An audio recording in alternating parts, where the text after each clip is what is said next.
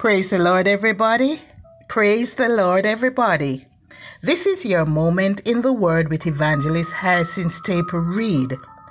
I want to encourage you today with this thought overcoming challenges. Over the past five or more years, we have heard of different internet originated challenges ice bucket, 10 year, Bible verse, 25 push up, and recently the firstborn challenge. Some of these may be fun in themselves, but others have proven to be fatal for some persons. Life itself presents us with challenges of varying degrees. For some persons, their challenge began before they came out of the womb. Mom had to walk the chalk line to ensure that she brought forth a child. Children, young people, and the elderly face challenges daily. To be single can be a challenge. To be married can be an even greater challenge. And getting divorced for many is like a slap in the face.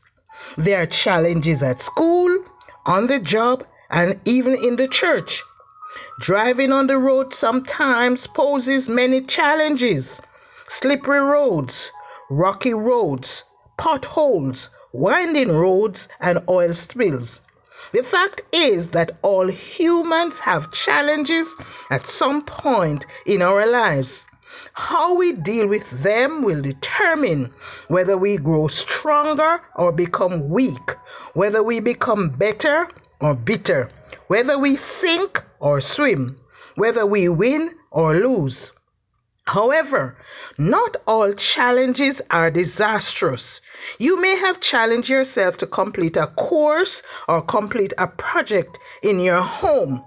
The fact is that we sometimes fail in these challenges because there is no one to hold us accountable in our individual goals. When there are others who stand by us and encourage our efforts, the task is less daunting and we even finish ahead of schedule. The Bible is replete with persons who had challenges.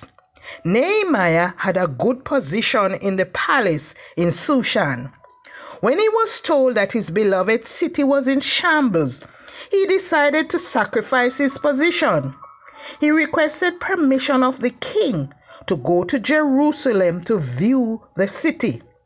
Before he went, he sought the Lord in prayer and fasting, which embody the state of mind that should precede all great spiritual enterprises. After he had viewed the city by night to get the facts before he started construction, in verse 18 of chapter 2 we read, and I quote, Then I told them of the hand of my God, which was good upon me as also the king's words that he had spoken unto me. And they said, Let us rise up and build.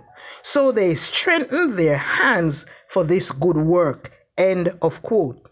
You see, it was the Lord who called Nehemiah to this great project to bring restoration to Jerusalem.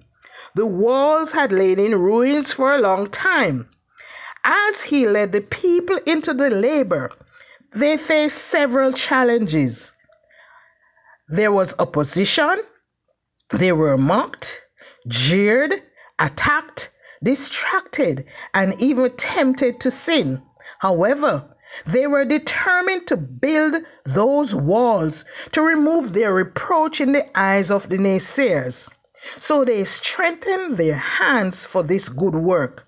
My friends, overcoming challenges of that nature requires more than some personal goal.